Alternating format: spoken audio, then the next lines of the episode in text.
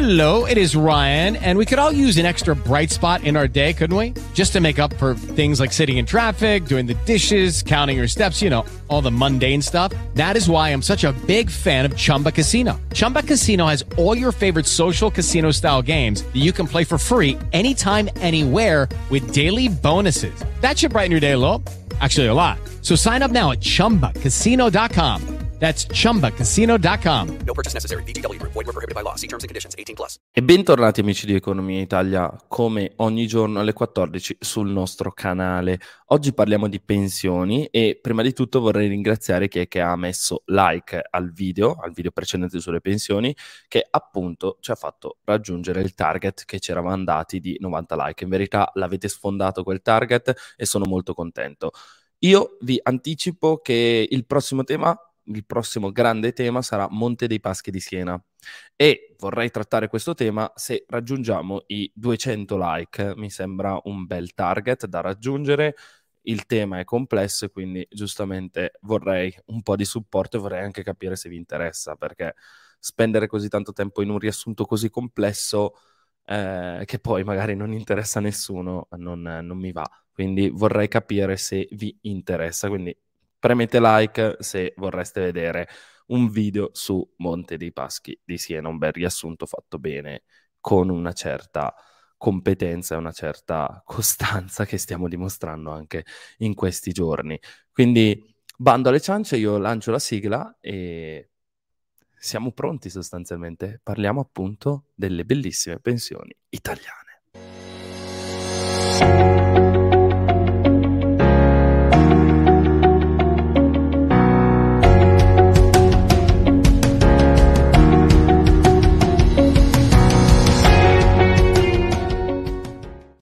Come ci eravamo detti settimana scorsa, oggi avremmo parlato delle pensioni e delle riforme che hanno attraversato appunto la Repubblica Italiana a riguardo appunto di questo strumento di protezione sociale. Ricordiamoci sempre che è protezione sociale.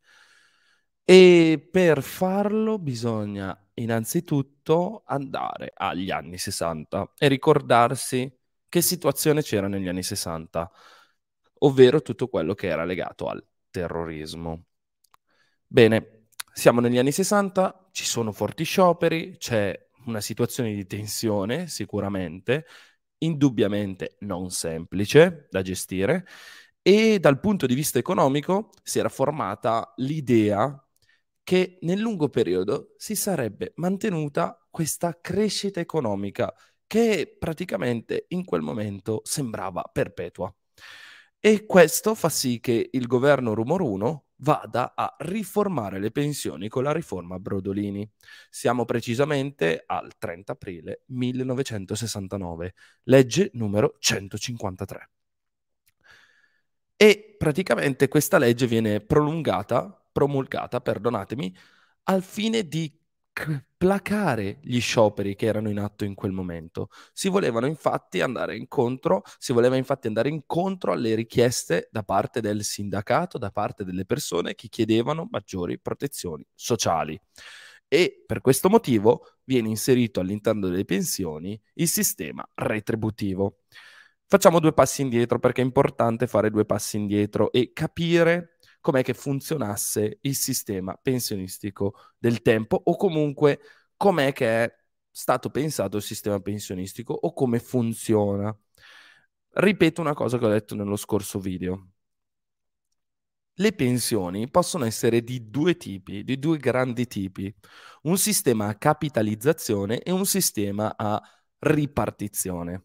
La principale differenza fra questi due tipi è che il sistema a capitalizzazione trasforma i vostri contributi in un fondo, in un investimento. Quindi sostanzialmente quello che versate viene messo da parte e non viene utilizzato da nessuno, se non appunto investito sul mercato finanziario, solitamente per farvi avere appunto un bel malloppo quando andate in pensione e stare tranquilli da quel punto di vista, anche se in verità il sistema a capitalizzazione ha forti problematiche. Dall'altra parte abbiamo il sistema a ripartizione. Sostanzialmente il lavoratore paga i contributi e questi contributi vengono utilizzati per pagare le pensioni che sono in essere oggi. Questo sistema a ripartizione viene diviso in altri due sistemi, sottosistemi, ovvero quello a contribuzione e poi quello a retribuzione. Quello a contribuzione è basato sui contributi che una persona appunto ha versato in età lavorativa e quindi oggi in pensione riceve una pensione basata sui contributi. Quindi si parla di calcolo contributivo. Invece il calcolo retributivo è quello in cui la persona in pensione riceve la pensione sulla base della retribuzione che aveva in essere quando appunto lavorava. Quindi sono due sistemi diversi, spesso e volentieri si fa un po' di confusione, ma lo ripeto perché appunto la confusione è tanta e giusto settimana scorsa in un post su Instagram, la nostra bellissima pagina Instagram che vi consiglio di seguire, Economia Italia, appunto c'era una persona che faceva tanta confusione nei commenti e ce ne dispiace. Bene, cosa succede appunto con la riforma Brodolini? Beh, viene inserito il sistema retributivo, quindi a ripartizione, a calcolo retributivo. E appunto si inizia a parlare di pensione di vecchiaia a 60 anni per gli uomini e 55 anni per le donne, più 15 anni di contributi. Quindi questo era il sistema, era pensato così. E il calcolo come avveniva? Beh, avveniva in modo diverso per dipendenti pubblici e dipendenti privati.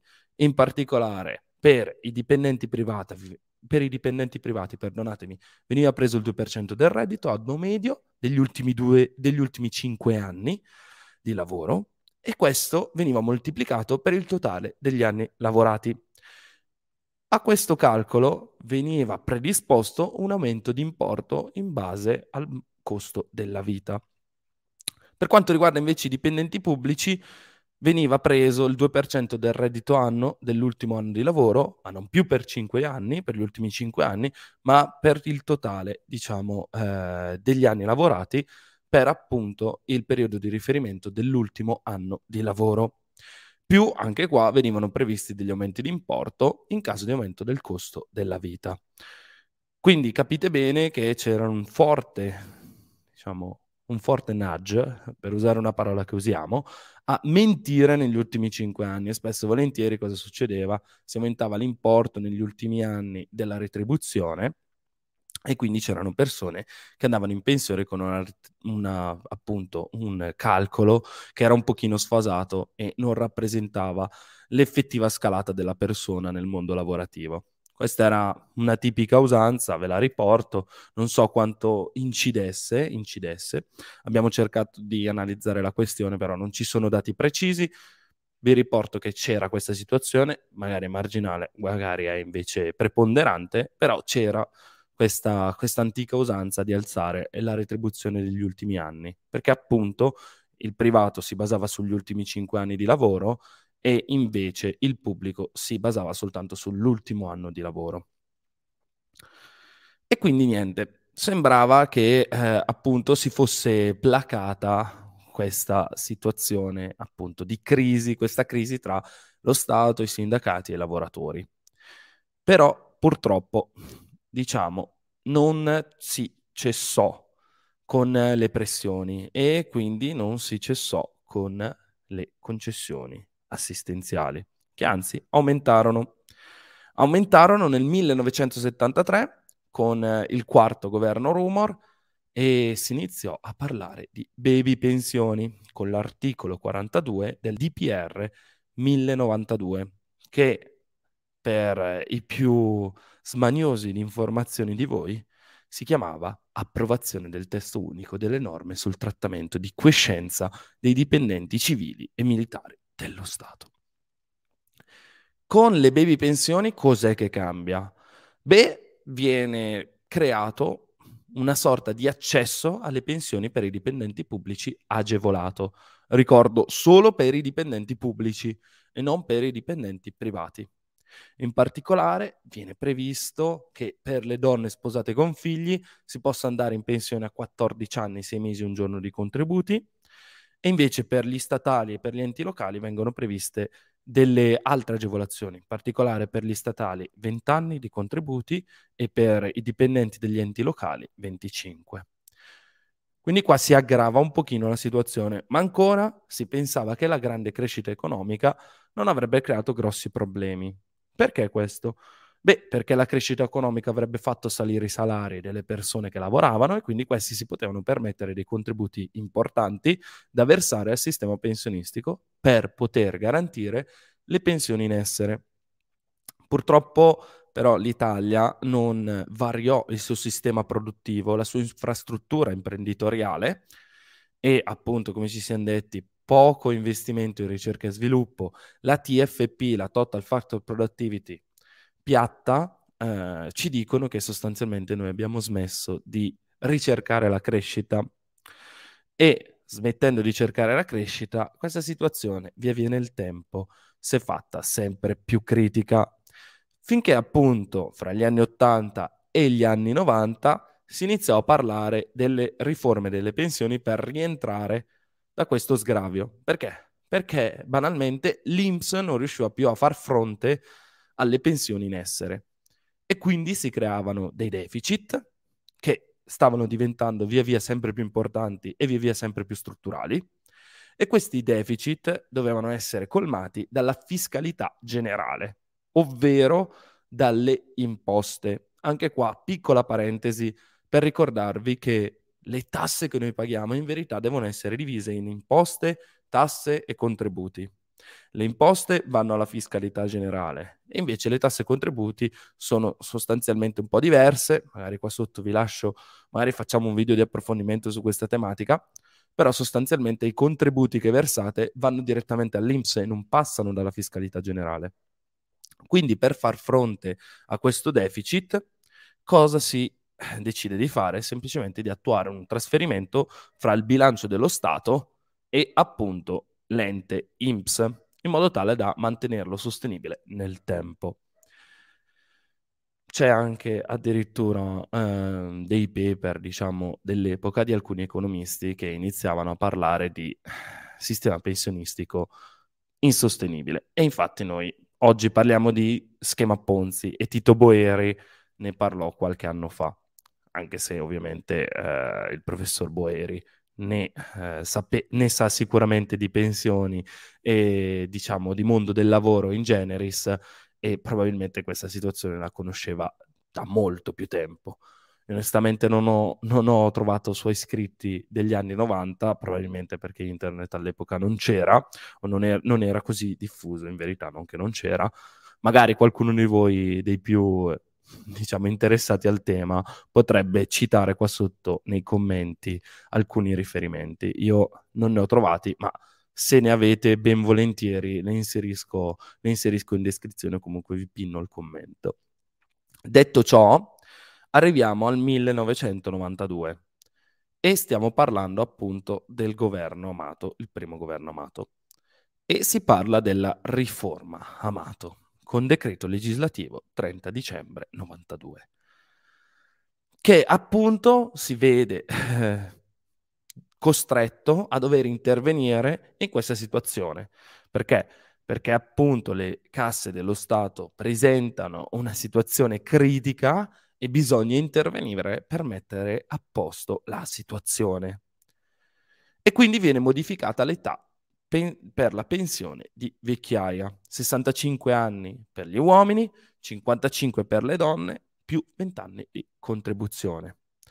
In più viene modificato il sistema retributivo. Qualche minuto prima vi parlavo del fatto che fosse calcolato per i dipendenti privati sui 5 anni, gli ultimi 5 anni di lavoro, e per i dipendenti pubblici sull'ultimo anno di lavoro. Ebbene, per cambiare le cose si decise di portare la soglia a 10 anni lavorati. Quindi il calcolo oggi, ora, perdonatemi, in quel momento veniva calcolato sugli ultimi 10 anni lavorativi. Poi si inserisce appunto la previdenza complementare e viene soppressa l'indicizzazione al costo della vita. Questi due temi importanti perché? Perché se voi andate a vedere sul vostro modulo TFR2 di cui vi ho parlato nell'ultimo video, appunto se lo andate a leggere e quant'altro si parla appunto del, della riforma del 1992 in quel foglio. Quindi se qualcuno di voi è rimasto un po' così, sappiate che è quello il motivo. Importante poi la soppressione dell'indicizzazione, perché come abbiamo già spiegato nel video su Craxi, andate a recuperarlo, è in quegli anni che si inizia finalmente a distruggere il concetto di gabbia salariale. Ne abbiamo già parlato lì, andate a riprenderlo, purtroppo non c'è il tempo per andare a approfondire. Sappiate che l'inflazione non l'ha sconfitta Craxi, ma l'ha sconfitta Volcker e probabilmente la Bank of England. Quindi le loro azioni in campo di politica monetaria hanno fatto sì che non ci fosse più questa grande inflazione e, diciamo, l'inflazione è un problema soprattutto per i redditi più poveri. Passiamo poi al 1995, perché al governo c'è Dini e anche qua si parla di riforma Dini. Legge 8 agosto 1995. Io ero nato da qualche mese. E appunto cos'è che succede? Beh, si va in continuità con quanto deciso dal governo Amato, si propone un'altra ristrutturazione nel mondo delle pensioni con l'inserimento di una progressiva unificazione della pensione di anzianità e di vecchiaia. Perché? Perché fino a quel momento la pensione di anzianità poteva essere erogata a chiunque avesse maturato 35 anni di contributi, indipendentemente dall'età anagrafica. E appunto viene implementato il sistema contributivo. Importante, il sistema contributivo non l'ha implementato la Fornero, ma è stato implementato già nel 1995. Vediamo anche l'abolizione delle baby pensioni, fortunatamente vengono innalzati gli anni per andare in pensione, dai 57 per quanto riguarda la vecchiaia ai 67 anni di età, sempre con 20 anni di contributi, e invece la pensione di anzianità 57 anni di età più 40 di contributi. In più viene fatto un calcolo un po' complesso per chi ha maturato almeno 18 anni di contributi al 31 dicembre 95 e viene introdotto un sistema prorata sotto i 18 anni di contributi entro sempre tale data. Infine viene fatto partire il sistema contributivo per chi viene assunto dal 1 gennaio del 1996. Quindi già qua una bella riforma strutturale. Per 10 anni non si fa niente, non si fa nient'altro per mettere a posto le cose, finché non interviene il quarto governo Berlusconi nel 2004 con la legge 23 agosto 2004 243, conosciuta o come riforma Maroni o come la riforma dello scalone o lo scalone più specificatamente. La spesa pensionistica era appunto molto elevata e nuovamente, senza grande rilevanza ed efficacia, vengono mutati i criteri per la pensione di anzianità.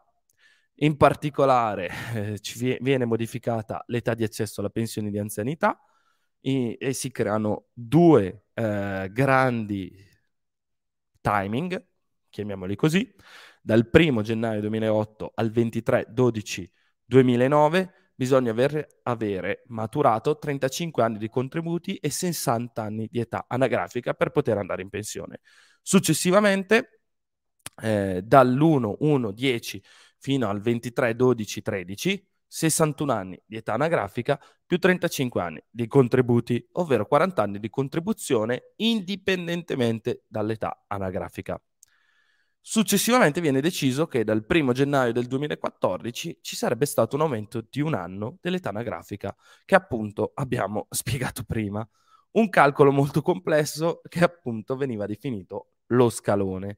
Sostanzialmente si alza l'età pensionabile. Infine arriviamo al 2011 con la riforma Fornero del governo Monti, legge 22 dicembre 2011, la numero 214. Anche qui importante fare un pochino di background. C'è la parte di crisi del 2007, di cui vi abbiamo già raccontato, link in descrizione. C'è la parte di crisi degli spread del 2011 e c'è la necessità di riformare la spesa pubblica in Italia. Cosa decide la riforma Fornero attuata dal governo Monti e approvata dal Parlamento? Perché ricordiamoci, è una legge, non è un decreto, e non è nient'altro di diverso, quindi è una legge. C'è un passaggio dal sistema retributivo a quello contributivo. Quindi sostanzialmente c'è un calcolo della pensione con sistema contributivo anche per chi ha maturato almeno i 18 anni di contributi entro la fine del 1995. Se vi ricordate, poco tempo fa vi ho detto che appunto la riforma Dini aveva creato un sistema retributivo per chi è che aveva accumulato almeno 18 anni di contributi per fino al 31/12/95 e un sistema prorata sotto i 18 anni e il sistema contributivo per chi appunto veniva assunto dal 1 gennaio 96. Ecco, la riforma Fornero agisce su questa situazione e ci dice sostanzialmente contributivo anche per chi ha maturato almeno 18 anni di contributi entro la fine del 1995. Poi viene modificato l'accesso a pensione anticipata, la cosiddetta pensione di anzianità, che si modifica con 42 anni e 10 mesi di contribuzione per gli uomini e 41 anni e 10 mesi di contribuzione per le donne, con un adeguamento alla speranza di vita. Età pensione di vecchiaia invece viene fissata a 66 anni e 3 mesi per uomini e donne del settore pubblico e 65 anni e 3 mesi per tutte le persone appartenenti al settore privato. E infine arriviamo a quota 100, di cui abbiamo già parlato enormemente con la legge 28 marzo 2019 numero 26 del governo Conte 1. Bene amici, diciamo che il nostro viaggio all'interno delle riforme del sistema pensionistico è finito. In descrizione vi lascio un piccolo box, diciamo, riassuntivo della questione, perciò molto complicata, e quindi vorrei comunque che voi tutti abbiate un piccolo schemino per seguire anche questa live, per riguardarla. So che molti poi le riguardano le live giustamente per capire com'è che è andata. Perdonatemi, questa non è una live, è un video registrato. Io vi auguro una buona giornata, vi ricordo che domani torneremo con un nuovo video alle 14 e un bel like, una bella condivisione se volete che appunto vi parli di Monte dei Paschi di Siena. Spero di essere stato poco fazioso, spero di aver rappresentato la realtà dei fatti così com'è. Nel caso correggetemi, datemi degli input, datemi un feedback, fatemi sapere cosa ne pensate di queste riforme, se vi sembrano corrette o vi sembrano poco corrette. Ecco qua la parte bias, se volete, di me. Io ritengo che uno degli errori più grandi che è stato fatto sia stato quello di pensare che la crescita economica sarebbe durata per sempre e che le baby pensioni potevamo permettercele. Due errori molto grandi. Fatemi sapere appunto tutto quello che vi gira per la testa, magari ne riparleremo in un prossimo video, in una prossima live. Io vi auguro una buona giornata e ci vediamo domani alle 14.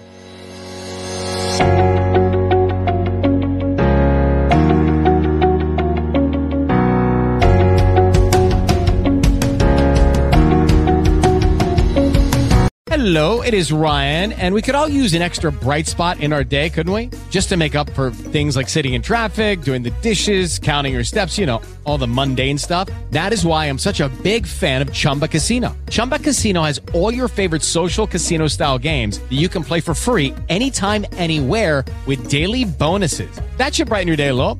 Actually, a lot. So sign up now at chumbacasino.com. That's ChumbaCasino.com. No purchase necessary. VGW Group. Void where prohibited by law. See terms and conditions. 18+.